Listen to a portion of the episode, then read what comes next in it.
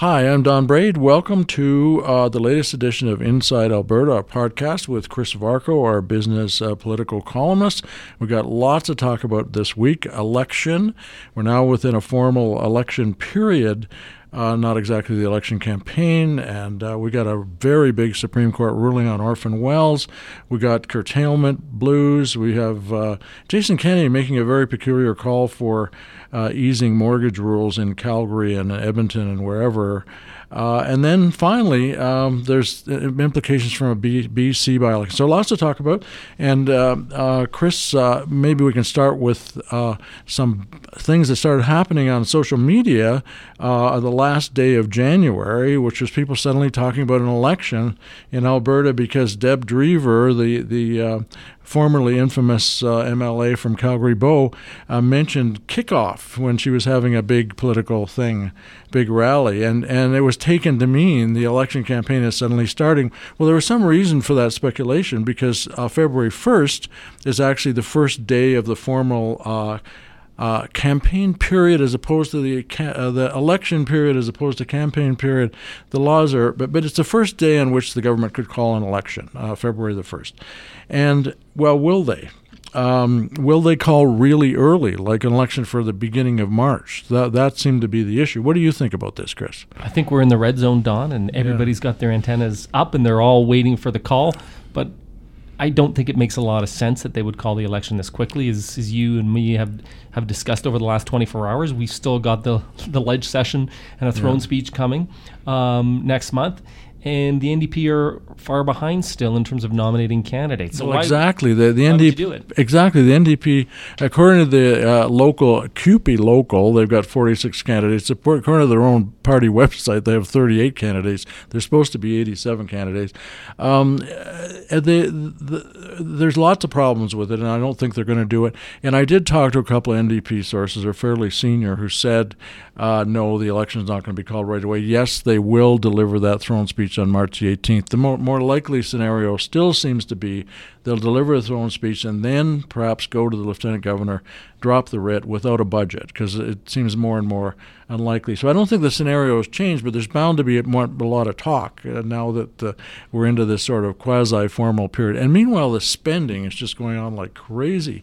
The government is putting up lots of ads that the government of Alberta is still paying for, right? Yeah. And and they look like political ads to me. Uh, the UCP has got all kinds of ads going up under its own banner. They got all kinds of money to do the that. Strong so, and free ads are on TV all the time. Right. You can't you can't miss them. Can't watch a hockey game without seeing those ads. Uh, and then, then we have this really, really major Supreme Court ruling this week on orphan wells. Can you explain that? Yeah, well, I think there's actually two or three really interesting things have gone on in the in the world of energy in the last week, and one of them is the Supreme Court ruling that has to do with the way that orphan wells, these are basically inactive oil and gas wells that have no owner, who has to pay to clean them up. So what had happened was in uh, lower court rulings here in Alberta had said that in the case of a company called Redwater Energy, that the trustee uh, only wanted to take over the good wells, the active wells, the profitable wells from this company, and sell them out and use the money to pay down uh, the secured creditors that, that were owed money, and then disavow or dis- disallow having to take over uh, a bunch of bad wells which are sitting on the landscape and need to be cleaned up. And basically toss them over to the orphan well association an industry group which pays for and picks up the tab on these orphan wells.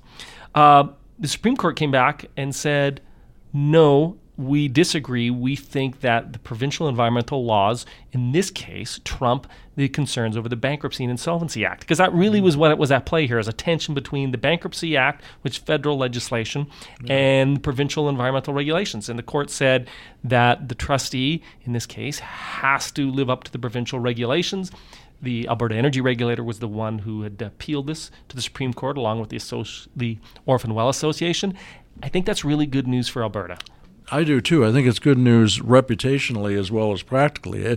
Everybody is concerned about orphan wells, have been for years. Uh, it's always been really difficult to get a grip on. Now the Supreme Court, and I'm pleased to see in national coverage of this that that uh, national media were not sort of saying finally Alberta gets its comeuppance because the government has tried to deal with this. As you explained to me earlier, the regulator was on the side of dealing with yep. the environmental issue. So it's the law that's been preventing it to some degree. I mean mean, uh, you could look back over the long record and say the government hasn't done very well, but but really, uh, it's being taken nationally that the Supreme Court is brought good news to Alberta that Albertans agree with. I think almost everybody agrees, right? Yeah, I think what's really interesting is that the producers themselves, through the like the Canadian Association of Petroleum Producers, have said they wanted to see this is well appealed all the way to the Supreme Court, and there's a reason for that. Is that the Orphan Well Association is an independent, industry-funded group. It's a levy upon producers. They have to contribute money to clean up wells when there's no oil and gas companies remaining, as in this case, to mm-hmm. pick up the tab. And those numbers of orphan wells have been growing almost exponentially since the oil price downturn yeah. five years ago. So they're the ones that have to pay the tab. They don't want to see a bunch of wells tossed right. into their lap. So that's positive. But I'm not going to give the government too much credit here. And here's the reason why. We're talking about orphan wells, and there's maybe 3,000 of those across the landscape here in this province. There are also 89,000 wells that are inactive. They're basically suspended. There are companies in place to pick up the bill, but there's no actual hard timeline on how long they can leave a well sitting in suspension for. Oh, see, yeah. So we've got wells in this province that have been sitting in suspension for six decades. Mm-hmm. I'm going to tell you, if oil prices going to $100 a barrel wasn't enough to kickstart them, uh, and if oil falling into single digits, you know, back in the 1998 99 period, wasn't enough to make them shut them in, then they're clearly not doing anything with them. Well, and the government's got to bring some legislation and deal with that. that. That's really interesting. And the victims are everybody talks about the environment, the big, big environment there. Uh, and really, the victims on the ground are the farmers who had these wells, in some cases, forced on their land in the first place, and then, uh, and then all of a sudden, the company goes bankrupt, and they got to deal with the rest, and they're not getting any lease money anymore. Exactly. So, so uh, anyway, it's good to see that that that uh, ruling came down. Thanks for that explanation. That's complicated. You made it very clear.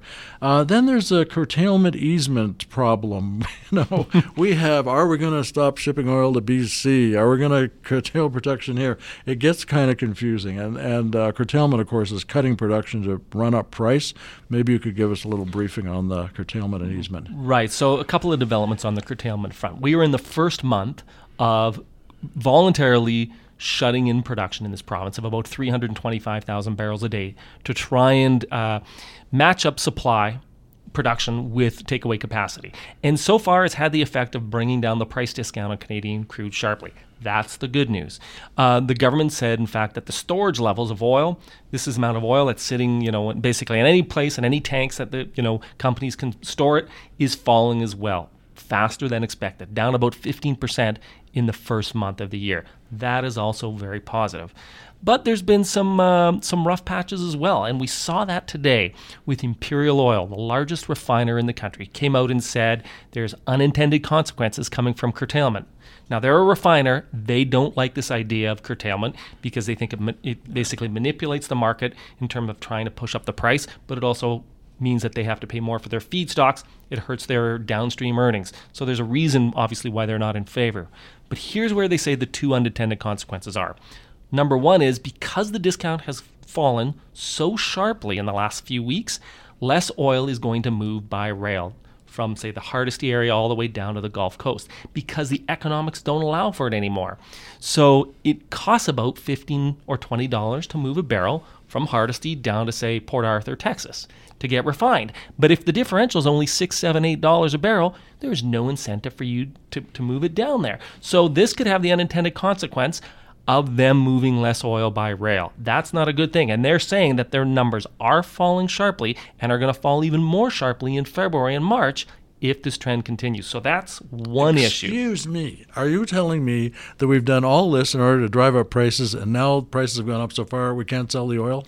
Well, we're not saying they can't sell the oil, but we're saying there's no incentive. There's no incentive to move it by rail oh, if yeah. this continues. So yeah. that's not good news because we need the rail capacity in place for the next 12 months until Enbridge's Line 3 replacement project comes so online. So the, the government is spending all this money on rail cars, like what is it, a billion and a half or something on rail cars and and it's not uh, it's not needed or or well what the the, the rail cars are going to take you know six months yeah. to a year to come online so yeah. we're talking about short term ramifications but I but I think what's important to point out here and this is what Rich Kruger from Imperial said which is it's not as simple as turning the dial and getting a re- direct response OPEC has faced this issue for decades, which is if it was just as simple as saying crank down production by 10%, everybody, and the price goes up by 50%, then they'd be doing it with success all the time. But this is a free market. There are unintended consequences. And here's the second unintended consequence that might happen Imperial is uh, one of the few companies which is moving forward on a major oil sands project, the Aspen project. I believe it's $2 billion. And they're saying they're going to have to look at the economics and look at the marketplace and the conditions given curtailment. They're not saying they're going to cancel, but if I were Rachel Notley and the premier, I'd be getting on the phone and wondering out what exactly does curtailment mean for that project moving ahead. Yikes. Yes. Can you imagine what would happen in the election campaign if if she's talking about how curtailment has worked and all of a sudden Imperial says we're going out and you said uh, told me earlier they they might go to an American uh, heavy oil play instead? Is that what you're suggesting? Well, what I'm suggesting here is is that they might not move forward with the project as quickly as planned. They want to see certainty. That's what investors want at the end of the day, and uh, it's their money. But here's the other little twist on, and you and I both know this. Jason Kenney and the Alberta Party as well, with Stephen Mandel, also back curtailment. So it's not like there's a huge political advantage or disadvantage for any of the three parties right now because they're all in alignment that they support curtailment to protect the value of yeah. these barrels for Albertans but that doesn't mean you're not going to have companies making noise. So speaking of Kenney, uh, yes, he uh, you were at the event the other day, I believe, when Kenney called on the federal government to uh, not impose the new stress test for mortgages in Cal- places like Calgary, where our housing market is in difficulty because it's intended mostly for Toronto and Vancouver, uh, which is true. And it, but it's part of this this thing you notice with Kenney. He, if there's a federal regulation that Albertans don't like, um, and it's helping people elsewhere, he will mount a challenge. And equalization is the classic example. Right. Uh, you know, I think we probably, if he wins, we're going to see a, a, referendum on equalization in Alberta. And this is the same kind of thing. He's saying that the, the this kind of federal law doesn't help Alberta. In fact, in this context, it hurts Alberta. It, politically, it, these things are winners. But I, I just don't see and, and I've actually had people from the prime minister's office suggest to me that he's wrong that the the this the, this would actually kill the housing market in Calgary because people with uh, would borrow money they, they really shouldn't borrow and they buy a house that's too expensive, then the whole market will collapse. That, that sounds goofy to me, too. What's your business columnist slash professional, whatever? Well, I'm not a professional real estate agent nor market market watcher in that sense, but let, let me give you my, my read on it, which is this is easy politics. The, the politics is you know, much like if you were saying that the, the central bank should have lower interest rates uh, in Alberta or in Western Canada, uh, but because, but they're going up to try and cool inflation in the rest of the country, it's hurting us. This is the same kind of argument, which is these stress test rules are hurting Alberta, they're hurting Western Canada, and they're really designed to cool down these super hot markets. Mm-hmm. But would you really, is the CMHC and the federal government really going to put in place a patchwork quilt of rules for lending rules that are, that are put out by CMHC? I, I doubt it. I mean, is it possible? Well, I guess we have regional employment insurance rules, so mm-hmm. anything is possible. Is it likely? No. Does mm-hmm. does the Alberta government have any leverage here? Not really. So all Kenney was saying is that they would pass a motion and call on this. Yeah. Um, you know, maybe it makes sense ain't going to happen. Well, speaking of patchwork taxation, that, brings us to our beloved British Columbia, yes. which of course has this fascinating speculation tax. Like if you're from Alberta and you own something, you got to prove uh, that. Uh, and there was a by-election in Nanaimo this week, and interestingly enough, every single taxpayer in Nanaimo got a notice uh, in the mail or by electronically from the provincial government saying you have to fill out a declaration explaining why you don't have to pay a speculation tax. Honest, that's true. And that came right in the middle of the election, the by-election campaign in Nanaimo, which looked absolutely was absolutely crucial because had the NDP lost, uh, they might not have been the government uh, a month from now. Um, and because the, the Liberals have actually got more seats than them now, and they would have had one more, and then that would have right. tipped, tipped the balance there. So, but but they won anyway. They they promised a couple of hospital kinds of things during the campaign. It's an NDP stronghold. They won anyway. So, uh, life goes on in BC with uh, with Horgan continuing to press his case that they don't have to. They can regulate the shipment of bitumen and everything. Uh, some of us got pretty excited about the prospect that they might not win that by election. But, what that does this didn't mean, come to Don? What, is, what does it mean now that they've won? Does it mean anything for Alberta and for Rachel Notley in your, your mind? No, I don't. I don't think it means anything different. I think if had there been, you know, imagine the funny position for Notley had the Liberals won, then they would have been in a position of having to cheer for an un-NDP government to win. even though, I mean, they're not supposed to do that. Even though they clearly don't like Horgan and his government. So I doubt if you would have heard Rachel jumping up and down applauding, although privately they probably would have, because the Liberals were they suddenly to find themselves in power, and it could happen, uh, you know, because this this fragile the coalition is so fragile. Uh, were they find they they would be back to their original position. One expects that their conditions for the pipeline have been met, with the exception of the court case that has to be resolved, and then they would go to that. But dream exploded. anyway, I guess that's it for uh, Inside Alberta for this week, and we'll be back next week with uh, more hilarity.